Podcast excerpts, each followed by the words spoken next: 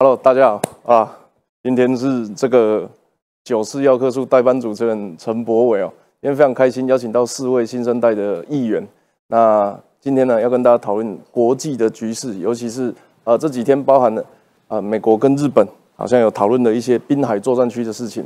然后呢，台湾在义务役延长相关的议题，以及新党也提出一个哦，我觉得台湾不需要义务役。那么到底线上的这些政党对这些议题有什么特别的看法？那首先呢，啊，介绍我们今天的特别来宾，新北市议员哦，卓冠廷。哎，Thank you 哥好，观众朋友大家好。我们的呃台北市议员侯汉廷。主持人好，各位好。啊，他一样是台北市议员林真宇。Hello，Thank you，还有线上的朋友大家好，我是真宇。我讲中岛看阮的这部配本一定做好价做溜了。首先呢，我们先跟大家介绍一个最新的新闻，我们先请冠廷。好。这是昨天的消息啦，说美国在日本呢预预计要弄一个叫做滨海作战区，那把一些大型的船舰、大炮、战车收起来，换成小型的机动部队。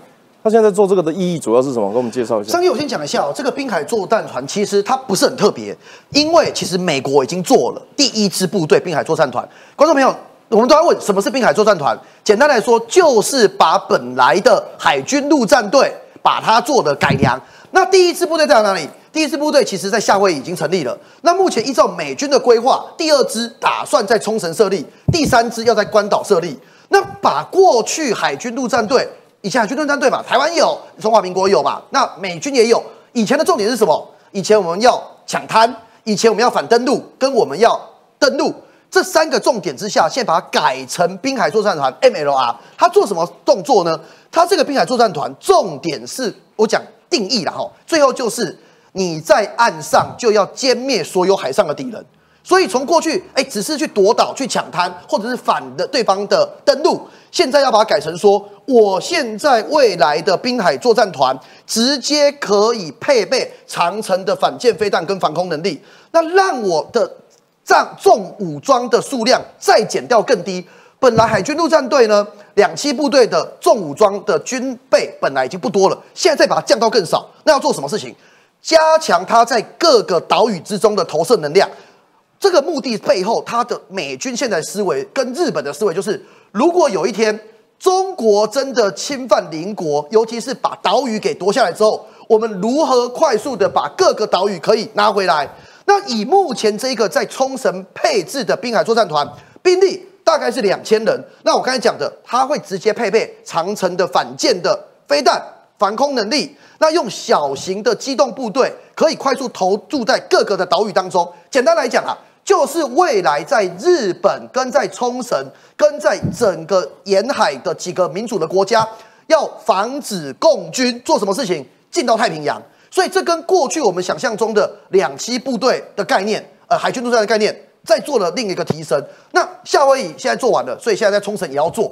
那三 Q 我要讲哦。现在这样子的一个滨海作战团，它的概念是一致的。从岛屿上面的配置，我们看得到，日本现在做什么？日本现在提出了最新的一个计划。呃，目前呢，他们要把日本第二大的无人岛叫做马毛岛，这第二大，第一大在哪？第一大无人岛在那个北海道旁边。那第二大这个无人岛马毛岛呢？它大概它的面积大概八平方公里，也不大。可是日本现在要干嘛？日本现在要把它改。改成一个叫“永不沉没”的陆上航母，现在相关的配置图啊，包含机场啊、军事设施，都把图画出来了。那日本的防卫省现在他会要去做相关的环评的作业，最重要的重点是三年之内就要完成。那如果把这一个马毛岛把它完工了之后，变成是一个无人岛，变成是陆上航母，会有最大的改变是什么？导播，我们看下面这地图。因为马毛岛它距离中国的沿海最短的距离只有八百公里。简单来说，现在美军在日本所配置的 F 三十五，如果未来从马毛岛起飞到中国。一个小时可以到达，所以它可以用最短的路线上面直接升空，对于共军未来空军的拦截可以达到很好效果。那这是日本现在做法，所以你看到不管是美国的滨海作战团在冲绳设立，还是日本无兰岛现在变成是未来 F 三十五基地，想法都是一致，就是增加岛屿的防卫能量，以及加强把岛屿夺回来的能量。所以现在夺岛大作战是现在在整个。中国、日本以及美军在太平洋地区最重要的重点。今天现场我们有三个台北市议员，一个新北市议员，都是年轻的新世代啊。那我想大家最呃陌生啊是既熟悉又陌生的，大概是新党侯汉廷。那呃汉廷，你是新党，那他大概是比较一个以美这样子讲正确吗？对美国的态度？不过其实我们是非常相信美国，相信美国我相信美国，坚定美国利益至上。没关系，你大概讲一下，因为我们想认识一下新党对于这样子美国在日本附近呃做军事部署啊、对台湾的战略意义，那你会不会觉得说啊，他是到底是要他？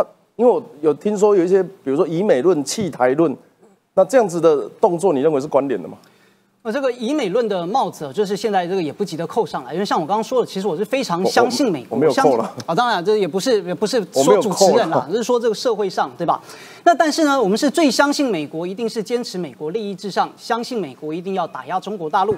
那我也最相信啊，美国一定是最希望台湾成为战场，人民成为肉盾，消耗中共战力。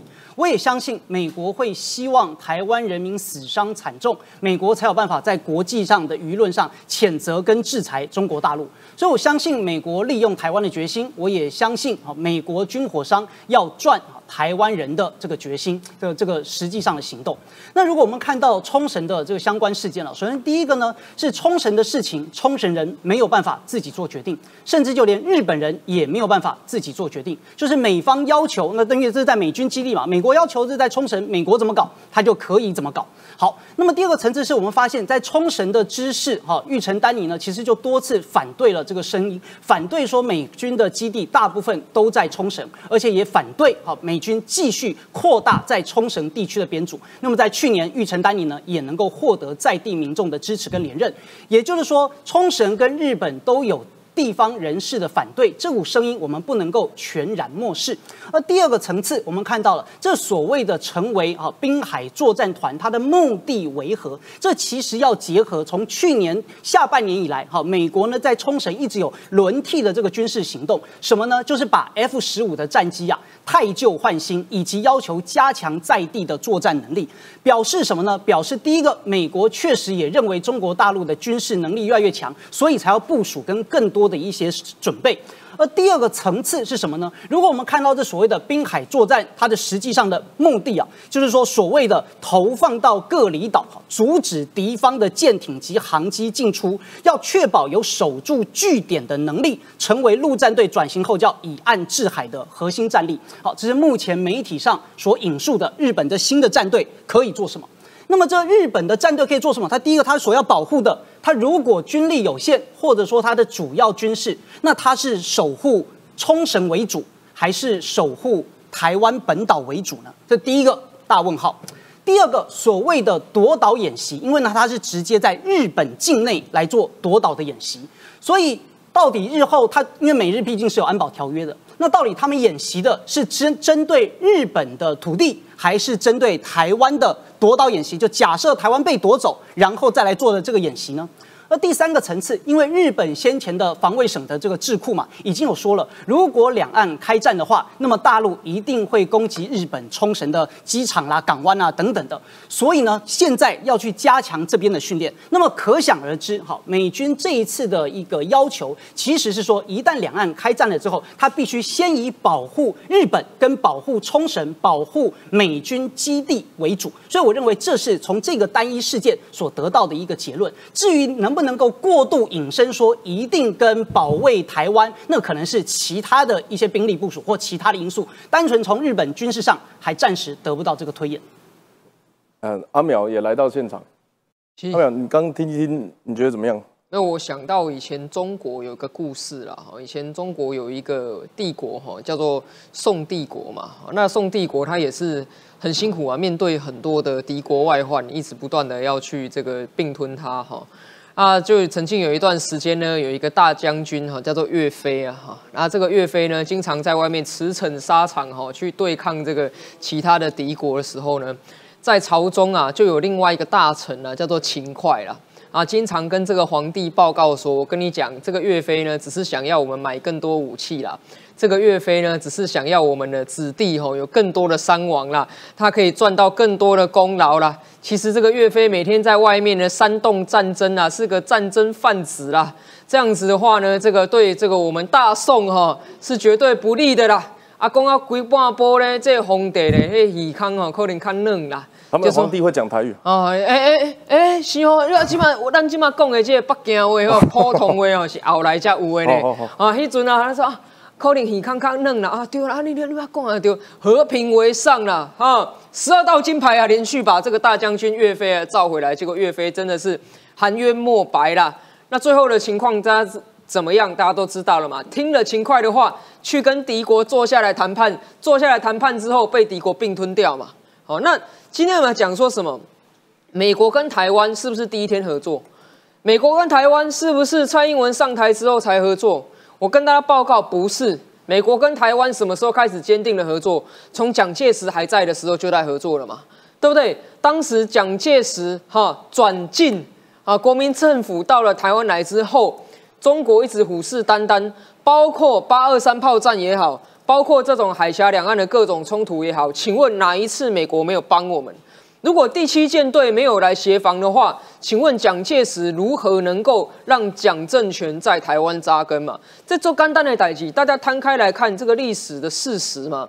今天如果讲说啊，美国只是一个战争贩子，他叫你买武器，他希望你伤亡惨重，让他去跟国际上说中国好可恶，那我就请教一下。请问你讲出来说，台湾这七十年来是不是伤亡惨重？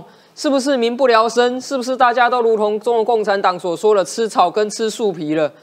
这七十年来，在台美联防、台美协防之下，台湾确保了虽然中国对我们虎视眈眈，但是我们和平繁荣嘛？这个是历史的事实，你不能把它给抹杀掉啊！所以我觉得，其实从这边来看的话，我们。去怀疑美国说你不是真心想要帮我们的朋友，就像什么一个朋友协助你创业，他出人出钱出力，那你说哎，我也有出钱啊，对啊，你要创业，难道你自己都不用出钱吗？你们两个一起出钱创了业之后，已经七十年啊啦，七十当啊啦，现在有人来跟你讲说，哎，你这个朋友居心不良了，他来跟你创业是为了想要赚你的钱，哎，拜托姐，两个人一起创业不就是要追求共同利益吗？对不对？那你如果说今天要说哦。美国，你不但武器要送我们，啊，你不能借我们钱，你只能送我们钱哦。如果你借我们钱叫还的，我就说你别有居心。好，如果你武器不是免费送我，最新最好最好用的，是要卖我的，我就说你是战争贩子。那你这样不是很像是最近网络上大家有看到的故事吗？两个人结婚说要买房子，然后呢，有一方说，哎，这个买房子，不然你出六百万，我出五十万啊，那房子登记在我名下。这个故事比较的少人知道，大家知道的是流水席跟半桌那一段。哦，这是这这样，这其实是一时赶快的嘛。雷公，你如果今天没有出一千万来买房子，然后你出钱，然后这个头期款贷款你付啊，登记在我名下。如果你没有做到这样，你就是不爱我哦。那如果以这样的态度来讲的话，那那那那我觉得敢爱你的人不多了，我只能这样子讲嘛。那所以以我们台湾来说，今天台湾的安全是谁的核心利益？第一个是我们台湾人自己的核心利益嘛，对不对？第二个，台湾不受中国共产党控制，也是美国的核心利益，不是吗？因为如果一旦台湾受到中国共产党控制，代表中国共产党的潜艇可以直接突破到第一岛链，甚至第二岛链都要失效，威胁到美国本土嘛。那既然我们台湾跟美国有一个叫做共同核心利益，叫做台湾的安全。台湾不能落入共产党手中，那我们就像是共同创业的伙伴一样。既然是共同创业的伙伴，一定是我们有付出，别人也有付出，不可能片面都要求对方付出，这样不叫做共同创业。这个概念我觉得讲得很清楚。你不能说我们共同创业、共同付出的时候，你在质疑对方说你怎么没有出全部的钱？啊如果是这样子的话，我觉得很难找到合作的对象了。其实我们自己要自立自强，站起来，第一步就是。拿出我们能够对等，然后呢，我们自己愿意付出，邀请别人一起来我们合作，跟我们合作这样子的态度了。刚刚听到阿淼在讲这个什么，台湾在啃树皮哦。中国网友前两天做了一张图，要写各省份的退休金，大部分都是一百到两百块，上海好像是最高是两百多块。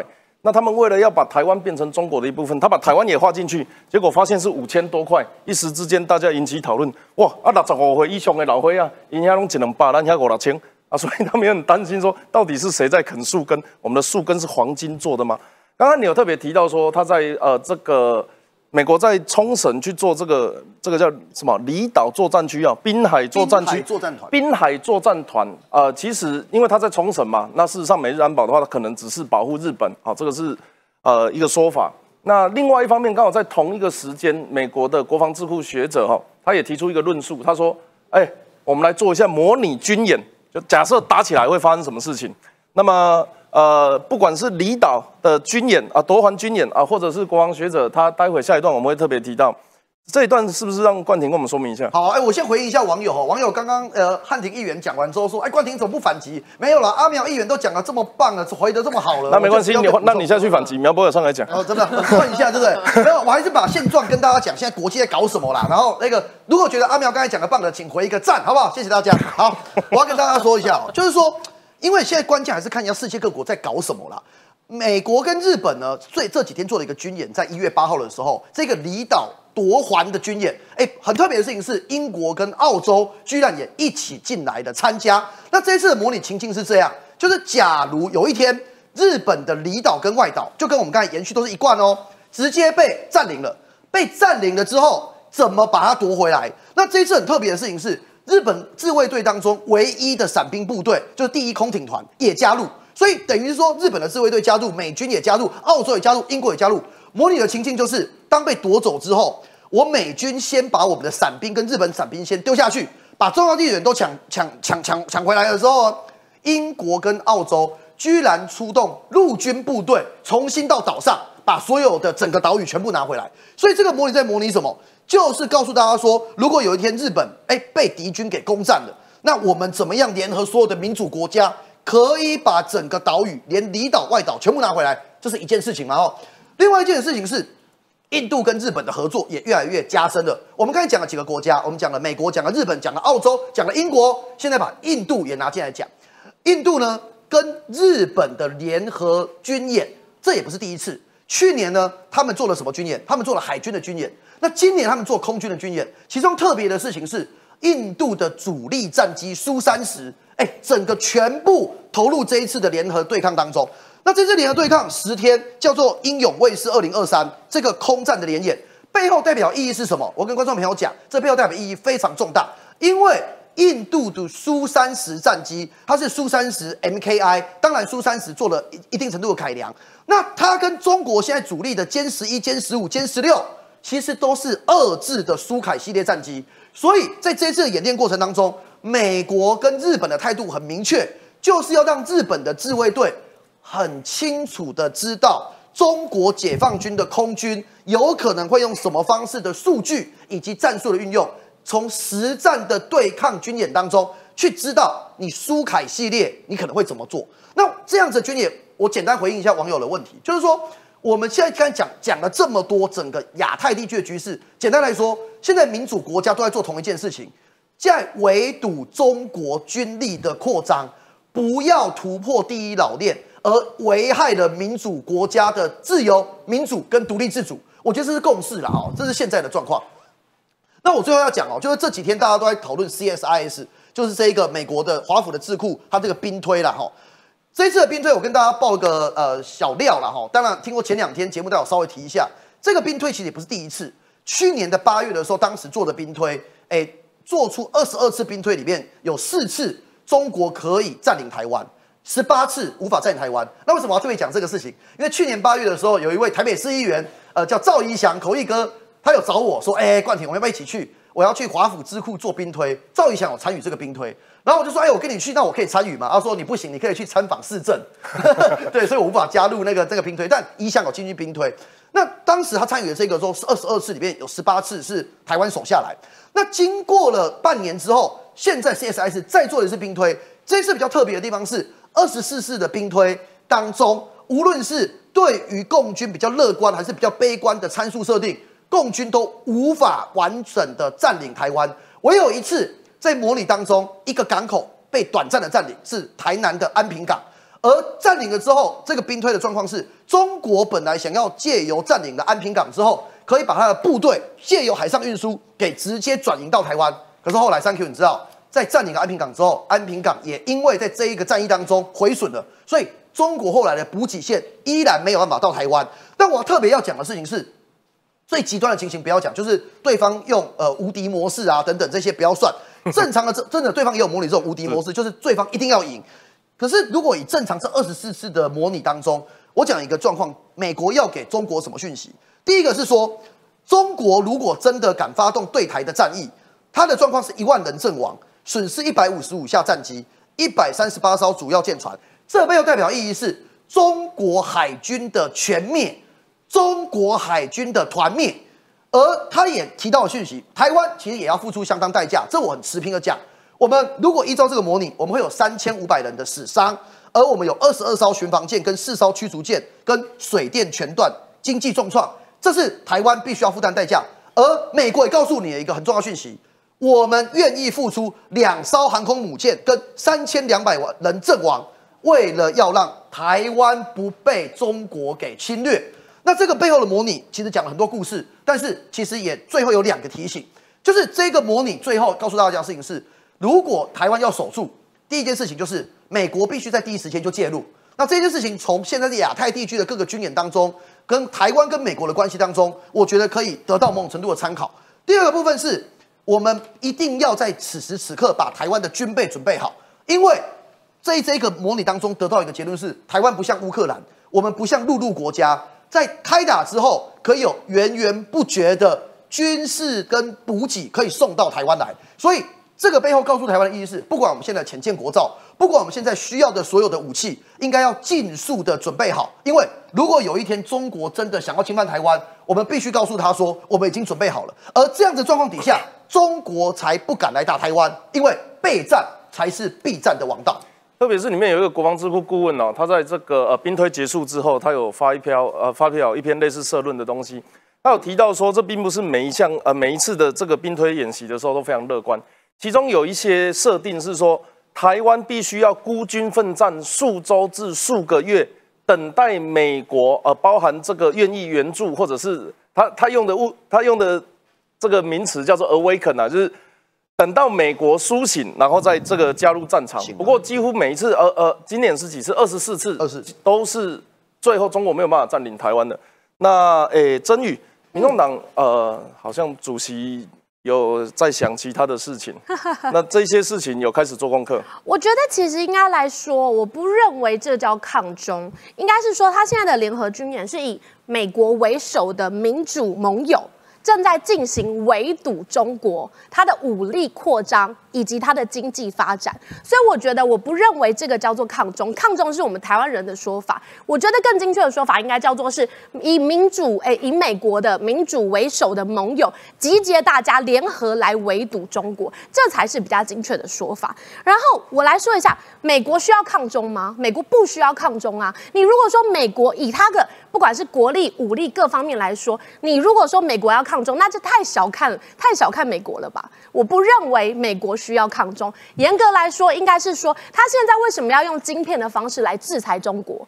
为什么他要联合欧盟一起来制裁中国？就是为了要让他的科技、他的受限，这才是重点啊！所以我不认为这个叫抗中，是台湾人要抗中。但是为什么现在我们要转成叫做和平保台？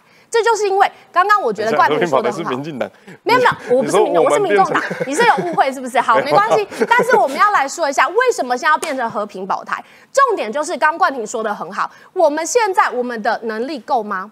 我们现在我们的军事能力够吗？我们的武力够吗？我们的战备储备能量够吗？如果还没有，我们要。我们不要畏战，我们也不要避战，但是我们现在要备战。备战的状态做好了吗？如果还没有的话，我们拿什么来跟人家大声？这才是我们现在台湾人大家自己要注意的部分。另外，我认为啦，美国现在联合各国军演主要的功能是叫贺主中国。我要告诉你，我有不惜一战的决心跟能力，这才是中国他们要担心的。为什么他们要在这各个国家这边准备兵推？这就是要告诉中国，你不要乱来。美国不会轻易放弃的哦。好，刚刚刚刚我觉得阿苗也讲得很好，他说你如果大家要一起共同创业，我们自己要努力啊，这就是事实啊。台湾现在为什么我们的兵役要延长一年？很多年轻人大家受不了，为什么要变成一年？确实啊，如果我们现在台海危机的关系，现在的状况，我们确实有可能不惜一战的话，那我们是不是要准备好？如果没有准备好的状态，台湾我们值得这样被牺牲吗？如果说在第一线，我们就要牺牲三千五百个人，三千五百位国军，那就是三千五百个家庭啊。台湾值得这样被消耗吗？为了中国，我们这样值得吗？如果不值得，大家我们要好好醒思，我们现在要如何所谓的和平保台？所以这就是赖清德，我认同他这句话，因为他从台独精神要转转向，如果他要上二零二四，他必须要这么做啊！这就是我们台湾人现在的现况，大家要了解我们现在量力而为的程度到哪里啊！所以你不管说，大家可能会认为说，哎，民众党你们是不是应该哦，是不是就跟可能新党一样，或者国民党那样，完全不一样。我们要说的是，现在美国联合这些民主国家一起来去做围堵的动作，这就是现在大家正在跟中国宣战呐。对不对？那对于我们来说，我们是要抗中吗？我认为是要抗共，不应该抗中。我们有多少台湾人现在正在中国大陆上？这才是大家要去关注的部分。这是我的观点啦。听完第一轮的大家的证件发表哈，啊，待会我们会有观众投票的这个桥段，但是投在你心里就好。我们现在没有办法统计。那节目惯例啦，因为我们这是网络节目，还是要念一下抖内。这个呃，感谢 K C Lin，他说阿苗加博伟加卓冠廷，台湾派给一千万个赞，对他捐，我以为是给一千万，我吓一跳，我差点差差点请公司财务来。然后呃，许峰哲写阿苗赞了，Hello 你好吗？阿苗咖啡喝起来赞哦，哇，谢谢谢谢谢谢。其实你是主持人吧？你是不是坐错位置？啊，这个我没有接到，我没有接到姓名，但是感谢你的 donate，谢谢 Thank you 赞了，谢谢你，谢谢。呃，有一位养羊，呃，美金九点九九，哇，这个是什么？亲美合中。世界上没有一个国家叫大陆，只有中国。年纪轻轻，满口荒谬自己的话。美国的美国的利益和台湾一样，自然会帮助台湾。台湾自己不强大，叫谁都没有用。啊，有一位三，啊，不确定是先生还是小姐，希望阿苗能长上久世。啊，主持人，请问一下，新党这位，新党认为台湾被中共统治，然后被。中共利用来对抗美欧日，这样比较好吗？这是 Mary Posa Bay 啊，好，那大概是先这样。因为节目时间关系，今天内容准备非常多，要让大家不同立场可以尽量发挥哦。那下一节的部分呢，我们大概会提到一下，因为汉汉庭来哈，那我们因为我我我有注意到新党是有推一个公投，他他他的内容，要不然你自己先讲一下，他他的名名字叫啥？就是我们希我们反对这个兵役延长为一年，反对义务役延长到一年，对对吗？废除新的这个公告。好，待会让你待会让你说明。那我不确定亲中算不算帽子？哎哥，嗯，可以讲亲中派吗？哎，可以可以，我们是中派，我们认为自己是中派哈，我们不仅亲中，是中派中华民国就是中，对。好，是中派说兵役延长也打不赢大陆，这个是吴成典主席提的第五点嘛？他他他有五点说明。那这几天呢，其实这已经差不多两个礼拜了。从啊蔡英文政府从国安会研拟啊到国防部这个真的去研究到宣布，今年年初的时候，义务役兵役确定延长至一年。有人说延长兵役，有人说恢复一年。哦，没有关系，大概 大概是看你们觉得哪一个名词比较有用。那总之呢，也有支持，也有反对。那无论如何，呃，在在大概。其实网络民，我记得当时做的满意度调查，就是好像七成多的七成多的人是不反对的。不过有没有办法针对还没当兵的那一群人去做民调这件事情，我们还不得而知。那么今天呢，呃，应该是一月五号的时候，新党其实有发起一个公投，大概有五个要点呢。他是说，第一个，这个是配合美国要求，在国内并无呃这个兵役延长的需求；第二个，兵役延长表示战争；第三，蔡总统只剩一年的任任期，不能够为人民决定。第四个，两岸是何是战，应由人民决定。第五个，就算延长兵役，也打不赢大陆。那汉庭，你大概讲一下你们的立场。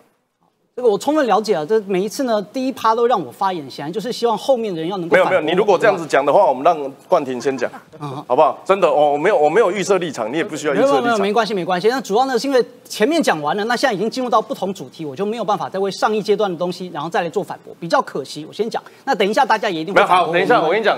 你不用回答这个问题，你自由发言。我要让你知道我们本节目跟别人不一样。哦，不不，谢谢谢谢，因为我们主持人还是挺公正的。那比如说上一段呢，我们明明题目就是问说，那日本在呃日本的这个冲绳这个多了海兵作战队，到底是否跟台湾有关？明明讨论这个，结果呢，其他来宾就扯了这个秦快岳飞，这扯七十年前，未免就没有进入到就事论事的状态。如果要谈到七十年前的繁荣，那也是国民党的功劳，或七十年前主流民意支持统一，这就扯太远了。所以，同样的，我们先回复到这个兵役上面的问题来。那为什么反对兵役延长一年，而主张应该要维持现状？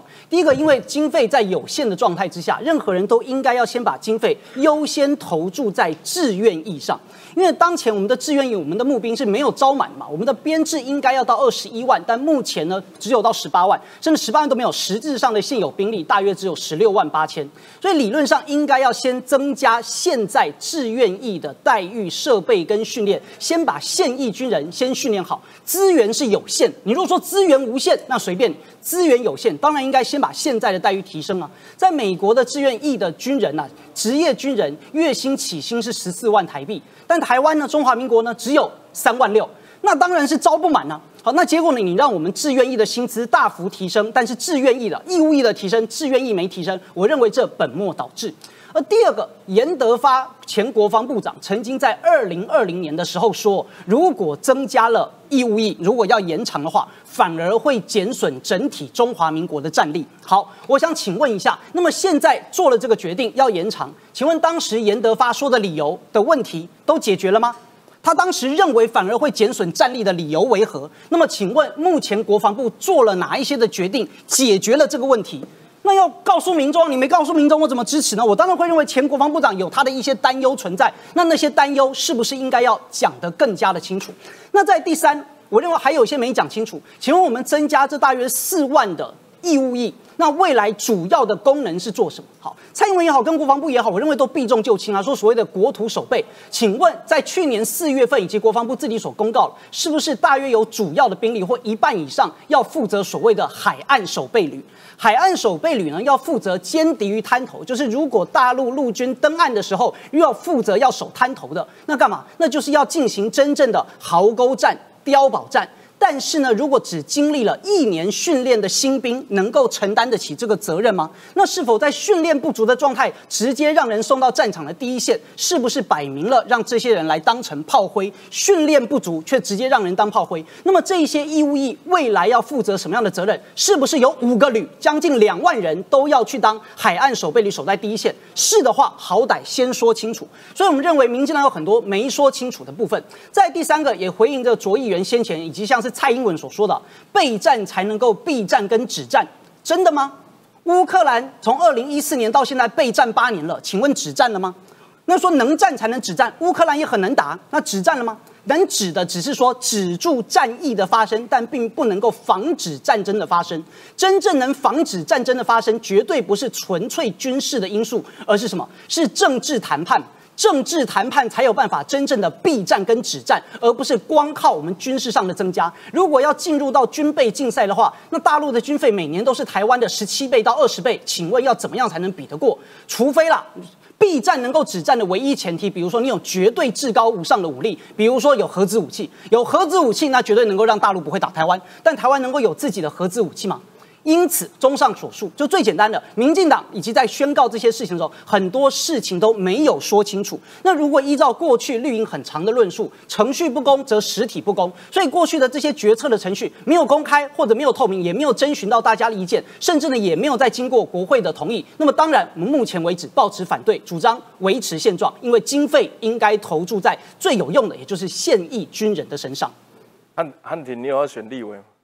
嗯，我们先好好把市议员的责任给做好。好，不会像那个刚刚刚刚选上那个。哪一个？哪一个？我觉得他论述比吴思怀好很多啊，至少至少可以可以讨论。至少那个什么 IVOD 看起来比较赏心悦目一点。哦，我简单回应一下啊，呃，很谢谢汉汉庭议员刚才讲出您的想法哦，呃，谢谢九四幺课书让我们有这样沟通的机会。我先回应第一点哈，就是说汉庭议员刚才反对这个呃。疫疫情，然后回复到一年的这个状况，我先讲哦。呃，刚刚您讲的第一点是认为说，因为现在呃我们所谓自愿役的呃不管是士兵、士官或军官，呃待遇不够好。其实我觉得你讲的这个重点。跟你们的党主席所讲的吴成典所讲的重点，哎，感觉他没有提到这一点。我先讲哦，吴成典他对外讲的，我听到的最重要重点是啊，因为反正延长也打不赢啊，啊就不要延长了，这是我感受到的。然后，那你讲的这一个资源有限、募兵制的这一些志愿役应该要提升，我觉得不反对，我也支持募兵制的这一些，不管是士兵、士官或军官，他的待遇要提升。可是跟我们现在要恢复成一年，我觉得这两件事，这第一点。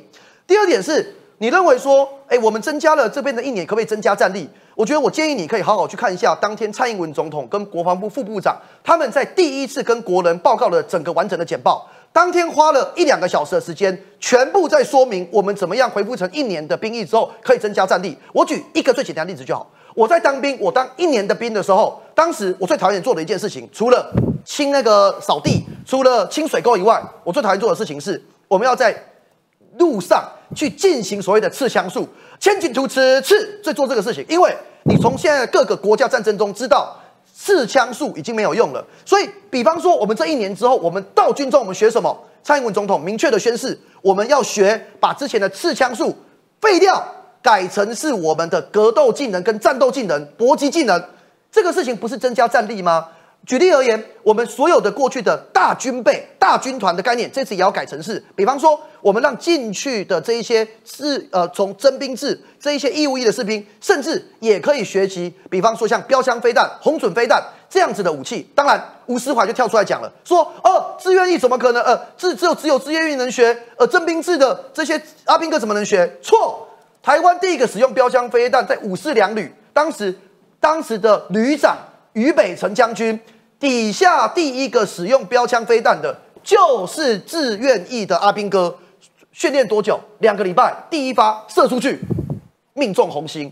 所以我都要借这个机会来讲，就增加战力，这就是现在我们回复成一年的征兵制最重要的要做的事情。而我也讲，我觉得方向没有错。我们也会持续监督国防部，不能感觉表面上答应总统，实际上没有去改良。第三点，你说现在我们这些征兵的士兵哦，推到第一线去打仗，其实没有嘛。在当天的记者会讲很明确的，我们把它分两部分，第一线打仗的是募兵制的这些志愿役，而我们这些被征兵制最主要一个训练的技能跟能力是什么？是守护你的家园。就近在你的营区，在你的家园附近，你如何保卫你的国家？熟悉你的地形，熟悉你的地貌，熟悉你如果今天发生战争，你如何引导我们这些民众可以躲在哪里？我觉得这个事情是他们有明确的宣誓的。最后一点，呃，所谓的备战啊，哈，就是不只是军事因素。我同意，我同意，你们要怎么谈，我不反对。但现在中国要跟你怎么谈？当中国跟你谈的前提是讲说，你要先接受九二共识、一国两制。跟你谈的前提是两岸要统一才能谈，请问我跟你谈什么？我们保卫我们国家中华民国台湾最重要一件事情就是我不要变成是中国共产党统统治，我觉得这是多数人所支持的。所以我们现在你要怎么谈，随便你们谈。新党你要努力，国民党要努力，你去努力。但是我们能够操之在己的事情是，我们把我们能够武装好自己。如果中国你真敢打来，我们我们会保护好我们自己国家的决心显示出来。对方去计算出他们必须承受的损失之后，不敢打台湾。我觉得这在逻辑上才能说服我。啊，今天的节目还是要跟大家讲，这个来宾的组成非常多元，而且非常特别。那特别要跟大家讲，四位都是议员，他们都有一定的民意基础跟代表性。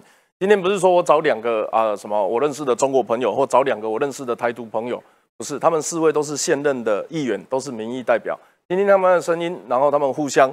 呃，其实事实上他们在议会里面一定也都有很多精彩的表现，但是因为立场不同，可能啊没有办法看到、认识到对方，所以总之我们就是网络节目，我每天都当最后一集做嘛，说不定今天就最后一集啊，我怎么知道？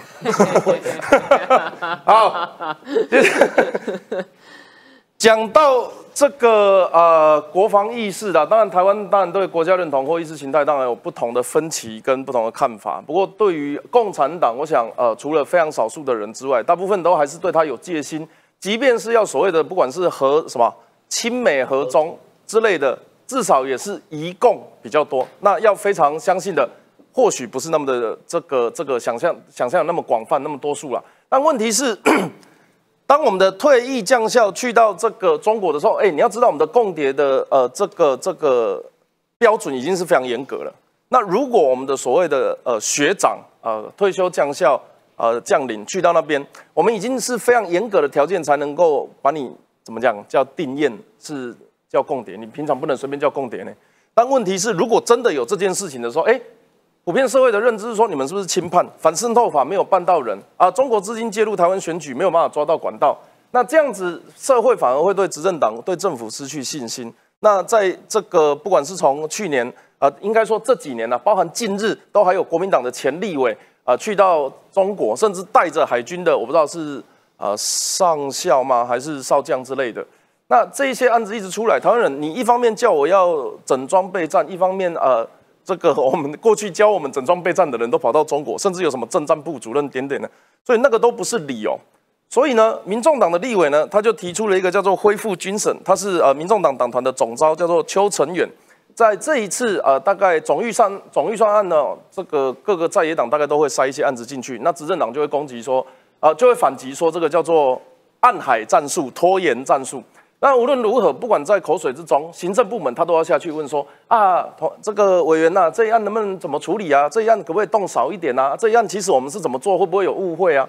那这个时候呢，就特别看到了关于这个共谍案的邱成远，这我不知道民众党的立场是不是要。恢复军审法，那这个时候就引起社会的一片讨论啊，就是说，哎，哦，我们二零一四年的时候，一三一四年，因为黄仲秋的关系，一群人上到街头，那这个时候又来提出恢复军审法，他的起心动念是什么？我觉得其实一直以来哦，两岸的间谍案其实从来没有断过，并不是这几年才有的，一直以来都是有。我觉得你说到底要不要回复，我觉得这真的是大家可以来讨论的。因为我记得是在二零一三年的时候，他们把它修正为非战时期是不适用的。那我觉得在这一块哦，如果今天是平民百姓沦为共谍，那我觉得伤害也许没那么大。但是如果今天是我们中华民国台湾的高阶将领成为我们对岸的共谍的时候，这个时候对国家已经造成危害了，请问司法能够解决吗？如果你司法没，如果你司法往往都是用轻判的方式的话，那当然。不管是哪一个政党，你只要是高阶将领，全部都去当当当共谍案，没有人有事啊，不会有人有问题，我也不担心你啊。这就是为什么今天我们要来重启讨论，是不是？如果今天我们的台海危机开始慢慢起来了，共谍开始如慢慢的频繁的状态的话。那我们现在是不是要考虑在军事军事法的这一块，我们是不是有制度改善的空间？如果这样子，我们来说一下，如果说军事的检察官他的品格、他的严格被要求之后，他军方他重视伦理是高过于他的法学素养的状态的时候，请问一下，我们的高阶将领变成中国中共共产党的共谍的时候，请问一下，中华民国台湾怎么办？如果你没有办法强力的绳之以法的话，当然大家大继续就是照本宣科继续做啊。如果是这样的状态的话，那这样台湾真的就很惨哎。那我们再来说，我认为啦，我个人认为在诉讼的范围应该要严格去规范。你如果对我我们中华民国台湾已经危险到我们国家安全的范围的时候，你就应该要用军事法来审理。但是如果没有的话，你如果是好在人权相关，我们当然是可以用司法来解决。但是如果你已经危害到我们国家利益以及安全的时候，当然要用军事法来审啊。这个是我们要来讨论的部分。但是，抱歉抱歉，可能有一些事实理解的出入。哪个部分？邱邱委员他是恢复军法庭，还是在一般法庭去审用军事审判军事法审？这是两件事。对，这个是要拿出来讨论的，这是要拿出来讨论。他今天把这个议题抛出来，就是要来讨论到底什么样子的内容跟范围是适用的，这个才是大家要去来讨论跟审视的。因为我觉得现在的两岸问题不单单只是只有共谍案而已啊。待会也请汉庭压走了，好不好？嗯 哎，你先。好，哎，我拍手。那个呃，议员，我我想要稍微讲，我试着平心静气讲下这件事情哦，因为呃，其实这整个起。源头会讨论说军审要不要恢复，有一个我先讲事实面，然后再讲现在整个改革面哦。就是说原因就是因为有很多退役的将军嘛，然后他们替中国在台湾发展组织，那这种事情讲白对我来讲是个很该死啊。可是后来没想到，哎，被被轻判。我要讲是说以这个个案啊，哈，钱耀栋跟陆军中校这个魏先仪，他们的状况是因为他们是二零一三年犯案犯案是适用旧法。其实我们的国安法在去年六月已经修正了，现在修到多严？我讲二零一九年的国安法修正案，先讲哦，如果你是为外国港澳境外敌对势力或派遣人发起资助、主持、操纵、指挥或发展组织，要判到三年以下十年以下的有期徒刑，而且并科罚金三千万这个。是不论身份的不。论身份。然后更重要的事情是，如果你是为大陆地区发展组织，是以前是五年以下，现在你为大陆地区发展组织是要判到七年以上，得并科罚金五千万以上一亿元以下哦。什么意思？你最低是五千万，得并科一并科新台币五千万以上，最高可以到一亿。我说实话啊，你会被罚到一亿，你怕不怕？你会被判七年以上，你怕不怕？所以我觉得当时这个修法是有贺阻的效果的啦。啊啊，他们判多少？他们判一一年缓刑四年，原因是因为他是二零一三年犯案，哦他是二零一三，所以如果你要以前要动呃案例来讲说军因为军事审判法去没有现在的军审制度，这是错的，因为他是在修法之前犯案的。那容我稍微花些花时间讲一下，呃，可能刚才郑宇也有一点点小误解，我觉得我们这样沟通都是希望能够让它变好。我稍微说明一下，邱成文委员可能也有误解，因为当时二零一三年这个军事审判法修法的法案的起草是我写的啊。整个状况为什么当时会审？其实关键是军事审判、军法、军法。我现在讲陆海空军刑法跟国安法从来没有废除，所以现阶段军人犯罪一样是用陆海空军刑法去判。军人犯罪，你今天涉及到国安，一样是国安法去判，所以我们国安法也把它修严了，在去年通过了。现在的问题是什么？是我们过去对军事法官的不信任。我们认为说，如果你认为说这个会轻判啊，你认为说现在改成军事审判法恢复，唯一一个差别是什么？坐在法庭上的法官，他变成是军人。我认为，我这可以讨论。我认为坐在法官上的是军人，反而会护短。这一些人都是他的学长学姐，对，这就是我刚刚说的，对所以我的我的认知是是不是大过他的法学素所以我的认知是重点。好，我的认知是我们目前让我们所有的一切的陆海空军刑法跟国安法都维系着军人一样用军法去判没有问题。可是审判的法官，台湾人现在还是比较信任有经过一般的法官考取程序、训练程序的法官来做审判。一方面保障人权，二方面也没有军中这种学长学弟的关系，而去影响了判决的结论。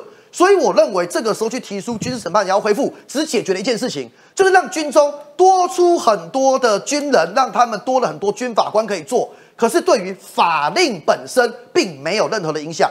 对我而言，卓冠廷我自己认知，比起军法官，我更信任一般法院的法官，这是我的想法。阿淼，在你的支持者群群体里面，会不会觉得这些案子都判得太轻了？会不会让他们觉得失望？当然是判太轻啊，这没有错啊。所以二零一九才要修法，如果原来的法就够用，二零一九就不用修法了嘛，给供哎。但是为什么二零一九年要修法，把原来的刑度整个往上提高？那是因为在过去长时间以来，这个刑度都一直是这么轻。那法律上有个原则啦，哈，就是说，如果你触犯刑法的话，是从旧啊，因为就是要适用你行为时的法律啊。要比方，比方说，如果有一个人哈，他比如说现在犯法，然后呢，审判花了五年期间，然后等到五年过后之后，这法修得更重了。如果你用新法来判他的话，等于是当时他在行为时他认知到的法律，跟现在审判时法律是不一样的。好，所以法律上当然有这个原则啦。所以大家看到这些当然就起啊，好，当然是很气啊。那我也觉得这个法院的判决其实可以再修正，就是为什么你要给他缓刑？为什么你一定要给他缓刑？对不对？当然，法院会讲说，呃，因为他认罪啦，所以我要给他缓刑。可是你还是要去看看说，这个案子它本身有其特殊性嘛，国安有其意义嘛。那所以回过头来，我们来看这个，是说，大家不要把军事审判跟军事法混在一起。对，陆海空军刑法，这叫军事法、军法。军法从来没有废掉过哦，你会看到很多退将跳出来跟你说：“哎呀，废洪仲秋案之后，军法都废了。”我跟你讲，这退将马上给他调查下去，看他平常都是在看哪些资讯来源。军法从来没有废掉过啊，军法没有废，那现在军法哪里用？军法在普通法院的法庭里面来适用嘛，就是如此而已。那你现在恢复军事法院、军事法庭是什么意思呢？以后呢，就是说呢，现役军人犯罪，那我们普通法院管不到咯，只有谁可以管？哦，只有那些军法官可以管。好，请问军法官哪里来的？军法官不是经过国家考试、司法官学院受训来的呢？军法官是处在军事体系里面，上命下从，上面将军的命令，那个军法官是要听的呢。那你觉得哪一种法院比较适合我们民主国家？就是这样子，很简单的一件事情而已啦。所以我是觉得，如果说大家觉得这个二零一九年新修正的国安法，这个。你只要帮中共做间谍组织，一律起跳价是七年以上，那七年以上是没办法缓刑的啦。只要判了七年以上，就是进去，这个没有第二句话讲。如果大家觉得现在的法院他的国安认知不够的话，其实真正有个解法在这边也提供给大家啦，成立国安法庭啦。就像呢，现在我们的法院里面有劳工法庭，专门处理劳资事件的争议的，还有什么？有智慧财产法院专门审理这些智慧财产权相关的案件的，那这些都是因为特殊案件需要特殊专长，所以成立这些，然后呢，让法官、检察官都有受过这些更特别专精训练之后来办这些案子。那一样嘛，国安很重要，要不要成立国安法庭？包括国安法庭里面，他调查证据的方式可能跟一般的刑案不一样啊。因为很多的国安案件会说，哦，我这个证据里面牵涉到国安机密相关的事项，我不适合在一般的法院把它公告出来，或是说这些国安法庭在审理的时候，这些法官必须要能够清楚的有敌我意识，知道谁是敌人啊，知道说为敌人做组织，其实是一件严重危害公共利益的事情，这些相关的成立一个国安法庭处理。而不是说我现在就马上要恢复军事法院，因为你恢复军事法院，是你管不到这些退将了。老实说，军事法庭只管现役军人呢，他已经退役了，你满你也管不到他啊。你反而是变成是什么样？现役军人当中有一些良莠不齐的，好像是当时洪仲秋事件，我们看到了良莠不齐的该被太除的那些，他躲在军事法庭的保护伞里面，没有人处理得到他，所以我们当时才要把这个保护伞撤掉。但一般的时间，非战时的时候，不好意思，通通落到普通法院审理。但是你如果是现役军人，一样陆海空军刑法对付你，就是这么的简单。等到战争的时候，那再来成立军事法院。战争的时候，一样还是个军事法院啊，其实是这个样子啊。所以，而且现在哈，我是觉得民进党的论述能力要加油了。今年一月一号开始呢，实施一个重大司法改革。我看很多观众朋友留言，大家都不知道啊。我们有国民法官呐，今年一月一号开始，要重大刑案要抽选，好，就有如陪审团类似的，大家去，然后呢，跟法官一起看这整个案子来审判，然后最后呢，在投票的时候，有六个国民法官加三个法官投票来表示说这个案子要怎么判。哎，这重大司法改革，哎，执政七年，终于修法之后，准备了好几年，推动上路成功，怎么没有论述出来？怎么自己的支持者都不知道这个重大改革上路？等到国民法官上路之后，我建议了，国安案件一律列这种重大案子，让所有国民一律进去参与审判呢，看看这些共谍，看看这些为中共敌国发展组织的人到底在干些什么，然后不要让我们法官啊，你说有国民法官的话会给他们判缓刑，我觉得倒是不一定啦，搞不好国民法官就认为说就是直接应该要进去嘛，这个东西其实大家可以好好来讨论，但是要记得，病急最怕乱投医啦。生病最怕抓错药了，你抓错药之后吃下去，搞不好副作用还更多，病更重。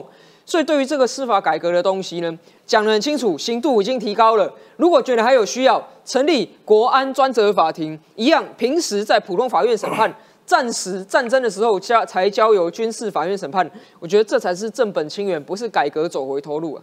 去年美国职棒大联盟 MLB 的这个美联 MVP 叫做 Aaron Judge，啊，有人就笑说，如果这个 Judge 外号叫法官，转到国民队就叫国民法官。嗯，对对对对，这个就是可以请他们来代言了。笑哦，笑哦，不要说是冷笑话。好，哎，汉迪，我我我今天没有要特别讲这个名词解释，我想要问你们，你们的立场是说，呃，在一种我我可以理解，在所谓的一中宪法的情况下，我们甚至不能称大陆为敌国，也不能称他们为中国。那么你会不会觉得这样子的一个这这样子的一个立法，它是一个呃怎么讲言论自由或是思想思想审查？就你们的论述对于这两个字，或者是对这样子的立法的态度是什么？没有针对共谍或针对这个间谍情报人员，然后要更重的罪，只要在符合罪行相当原则都没有任何问题嘛。因为像旧的国安法就是说，如果是共谍发展组织、刺探军情军密，那么就是判五年以下。二零一九年修法修改成最低是七年以上。这个都没有问题。那只不过是因为像前面所说的，因为现在报的几个案件，它都是适用于旧法，那不适用于新法，这也是符合法治的原则跟常态。你总不能够他二零一三年犯的案，然后你判他二零一九年的法律状态嘛，所以都没问题。但关键是什么呢？是勿枉勿纵。我不是说这两个，因为这两个已经认罪，而是说呢，不能够冤枉好人呐。看到黑影就开枪。那二零一七年，《自由时报》就报道说，国安单位估计在台湾约有五千名共谍。我，那请问现在在哪里？都抓到了吗？还是是所谓的政治的泼脏水，看到红影就开枪，笼统的把反对党全部都当成所谓的共谍，所以到底是真的共谍，还是只是政治上的一种抹红呢？那同样的，感谢三立今天能够邀请我，为什么呢？因为我过去当然也是被国安法所起诉啊，不过呢，在去年五月、六月的时候，三审定验无罪，所以呢，感谢所有网友，为什么要感谢呢？因为前面只要骂我是共谍的，好，我一律提告，好，我一律提告，真的，感谢感谢啊。啊，当然这个要不威胁我的观众。好了，就就这样嘛，我已经我无罪了。好，所以呢，到底是真的有，还是说只是在政治上做意识形态的攻击，这是两回事情。真的犯罪，那就是依法处依法处置。因为比如说检察官呢，在起诉我的时候，检察官明明说侯汉廷没有拿中国大陆党政军的钱，侯汉廷呢，这整个案件都无涉军事情报跟机密，哎，但就说我是共谍。那就没有任何谍报。汉庭，所以你觉得叫共谍这件事情是是在贬低你的人格？你是非常受？当然是啊，不是就不是啊，就不是啊。你可以说我是反对民进党啊，你可以说对我是中国人啊。我跟你分享一个，对啊，我跟你分享一个那个故事啊。我我被国民党的议员说我舔共，说我赚红钱。那那个时候其实也有很多，因为我我的立场大家比较清楚，所以当他们当他们在讲我这件事情的时候，哦靠，我觉得是人格抹杀。所以那个时候我也真的试图要跟很多，就是我我我那个时候几乎是想要把它往。观众告光光啊！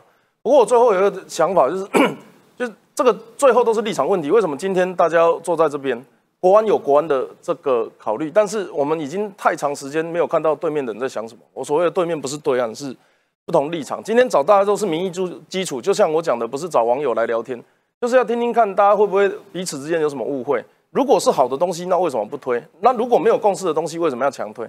这些才是我觉得做民意代表的时候，应该不只是去看。政府在政府在干什么？媒体在讲什么？还要回头跟人民沟通。他们说的不一定是你们想的那个样子。汉庭，你要继续。啊，没问题。就我刚刚说了，就是就勿枉勿纵，关键是说检察官后续是怎么判，然后以及司法是怎么判，这个才是比较关键。法律如果说针对间谍的行为，但我们认为一定是要罪证确凿，这才是比较重点的。另外，额外分享一下，就我们在开庭的过程，我们发现调查单位，就是我们的目前两岸的一些调查单位，有很大需要进步的地方，这也是容易造成像我们这种冤案的这个地方啊。怎么说呢？就是竟然发现呢。我们对于大陆的很多官方部门的了解，因为受限于我们的一些情报人员没有，我们的一些人员没有办法直接去大陆，所以往往只能够透过二三手的资料，或者是纯粹书面上的资料来做出判断。那么这些判断就会距离实际上会有失准的情形。因为比如说，如果大陆的官员或者大陆他不是官员，他如果给假名片，他如果给假身份的话，其实台湾这边会全盘皆信。而没有办法去做各种的查核，比如说，如果大陆随便给一张名片，那台湾这边呢，就连去打电话问，或依照上面去有任何的联络都不行，但就会全部相信。所以在这种状况底下，就是说，如果啊，我们呢要去对对方也有，因为两岸也都会有这种彼此的这些情报的一些行径，那其实我认为，据我所知，台湾的这部分的情报行径啊，还必须要再多加努力。所以你会希望台湾的资中派多一点？啊，当然是啊，就是大家都要互呃，一种是情报上的，一种是军事情报了、国家安全的这一种的。那第二个就是民间的一些多多加的了解。那各种民间的交流，当然互动都还是要越来越热络，了解然后沟通，才能够有办法达到和平及降低战役，当然是好事。好，哎，今天真的非常开心，邀请到我都讲啊，反正我们来这边就是我包含在哪里的节目都一样，每一集都当最后一集，好不好？但是曾几何时，你能够看到这样豪华的阵容，对不对？那呃，因为我们是网络节目，还是要感谢一下我们的干爹干妈哦。那个哎，Norman 啊，感谢你七八七十块。哎，Jason H，我讲这个不会得罪人，这不是我讲，网友讲的。林真宇比黄静颖漂亮多了啦。不同 TA 吧？粉丝粉丝。哇，几周。老盖请黄静颖来啊，以为五郎公八行啦。好，Mary Posa 被说新党是中共国新党还是台湾新党？台湾站在美日欧一边不对吗？难道该站在中共国一边？那么喜欢当中共国人，对岸很欢迎你们移民耶。台湾很危险，不要留在台湾嘛。七十年反垄是国民党功劳，那这几年反垄是民进党功劳。我们觉得应该有字数限制，我本都念不完。那贾利，请不要用这些虚假言语来包装坏台湾。兵延长跟资源优化只能二选一吗？啊，廖炳纯先生，好了，听不下去，下去领通告费。熊碰，感谢您。Hello，你好吗？侯先生，那你的政治谈判是什么？哎，熊碰，赵侯的意思，警察不用配枪，也不用警棍了，最好监狱那些杀人犯都放出来 happy。Reposa 被乌克兰也谈了啊。新党觉得台湾该把战略布置全部公开给对岸看看光光吗？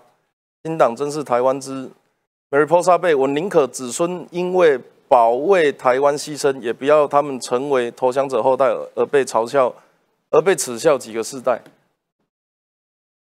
我们是有很严谨的结束时间的嘛？还好啊，我非常感谢大家收看今天的九四幺课数，我要特别感谢今天的几位呃我们的来宾冠廷、博雅。啊，侯汉廷啊，还有我们的林真宇，有机会哦。你如果觉得这这种形式你也有兴趣，你也觉得不错，那就多多给我们鼓励啊。感谢，Thank you，晚安，拜拜。